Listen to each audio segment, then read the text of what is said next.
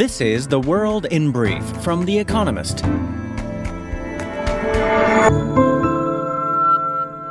Our top stories. Russia's defense ministry said that their forces had repelled the pro Ukrainian militias raiding Russia's Belgorod region.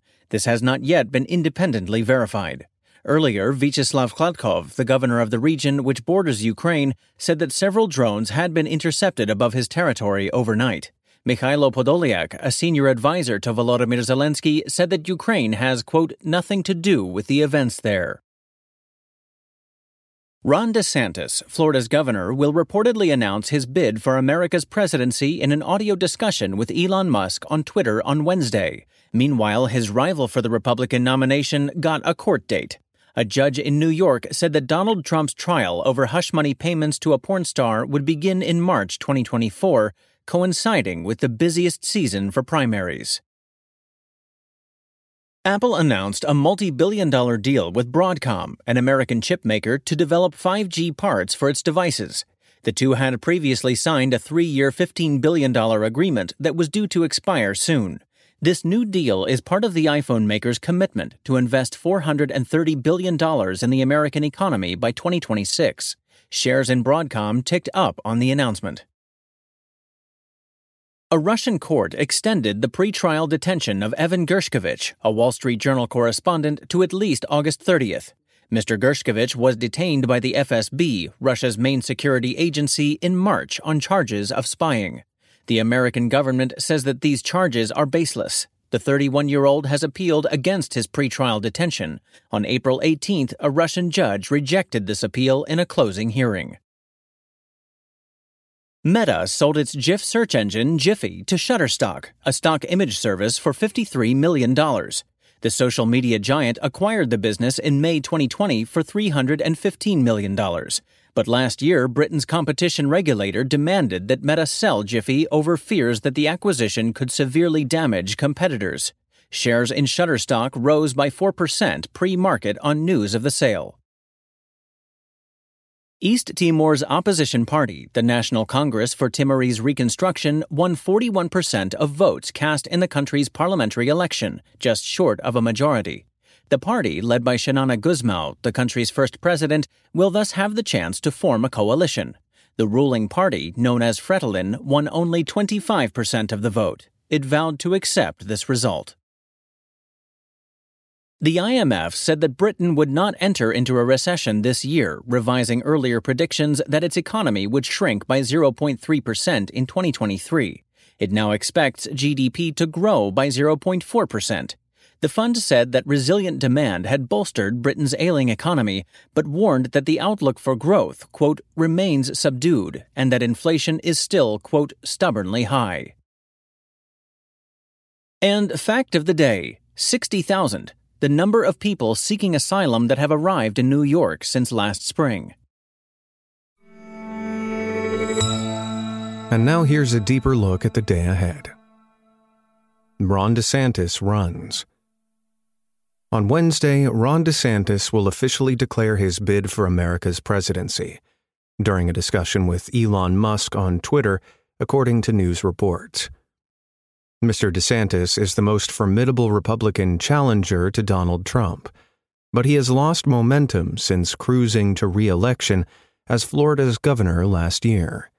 A blunder over the Ukraine war, he called it a territorial dispute, his feud with Disney, and his decision to enact a ban on abortion after six weeks of pregnancy have raised doubts about his political acumen. An average of recent polls of Republican voters suggests that they prefer the former president to Mr. DeSantis by 56% to 21%. The party's convention in July 2024, where the nominee will be crowned, is still about 60 weeks from now.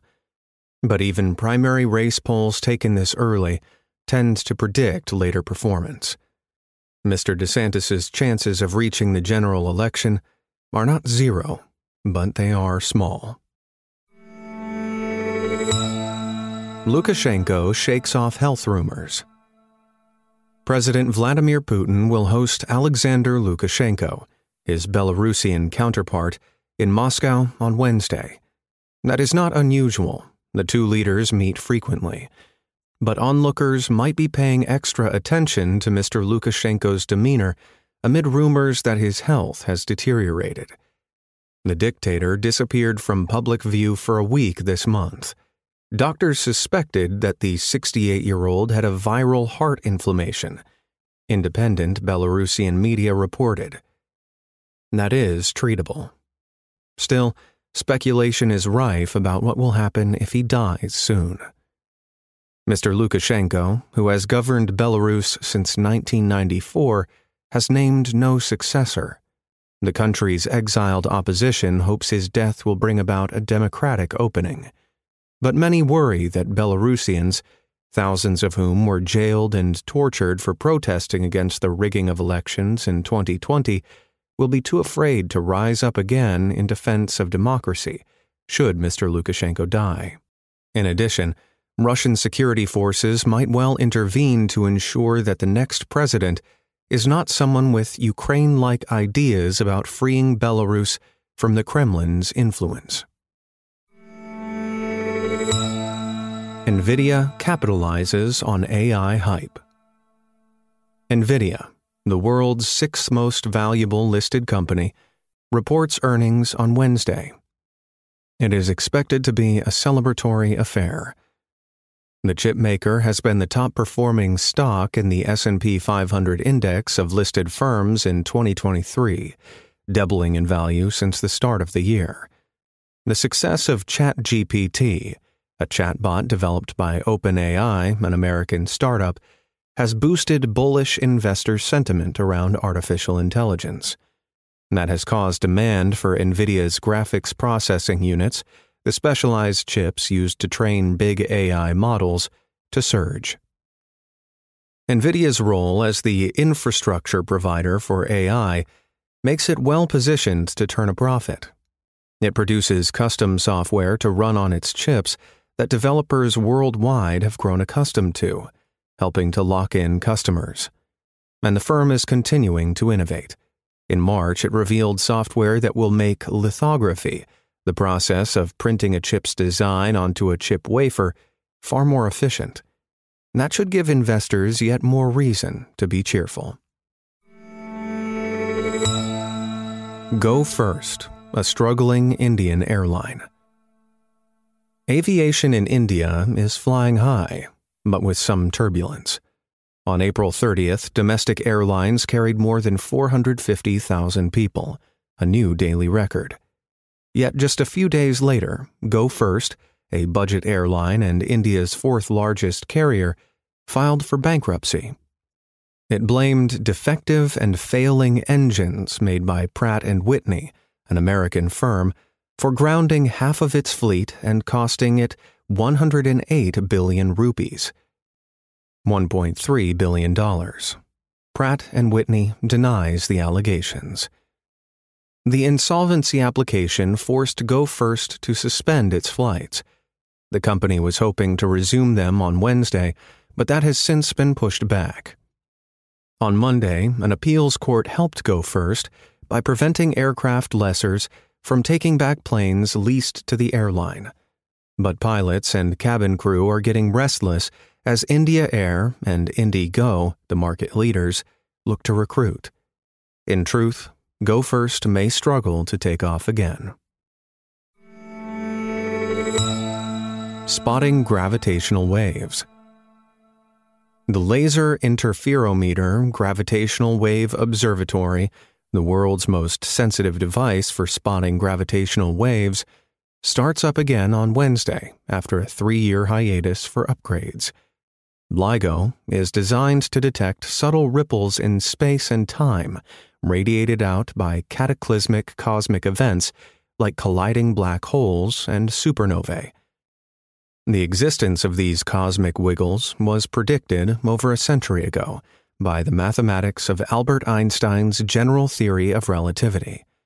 But it was only confirmed when LIGO observed the waves in 2015. The upgrades to LIGO's instruments have resulted in more sensitive detectors capable of observing far fainter gravitational wave events than before. LIGO consists of two American detectors in the states of Louisiana and Washington.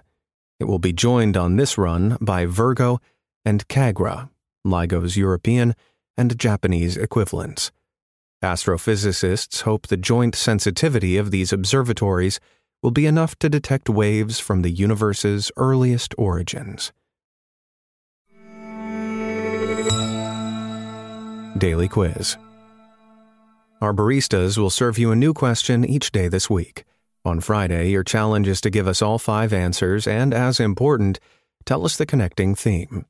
Email your responses and include mention of your home city and country by 1700 GMT on Friday to quizespresso at economist.com.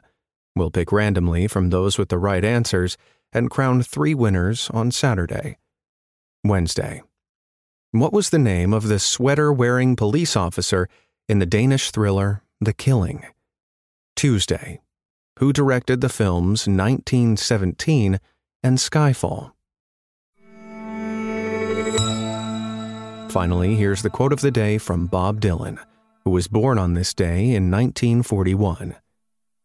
I think of a hero as someone who understands the degree of responsibility that comes with his freedom. That's the world in brief from The Economist, available three times every day of the week. You can also hear interviews and analysis from our journalists, including our current affairs podcast, The Intelligence on your podcast app. And subscribers to The Economist have access to each week's full edition in audio. Just download the Economist app to start listening.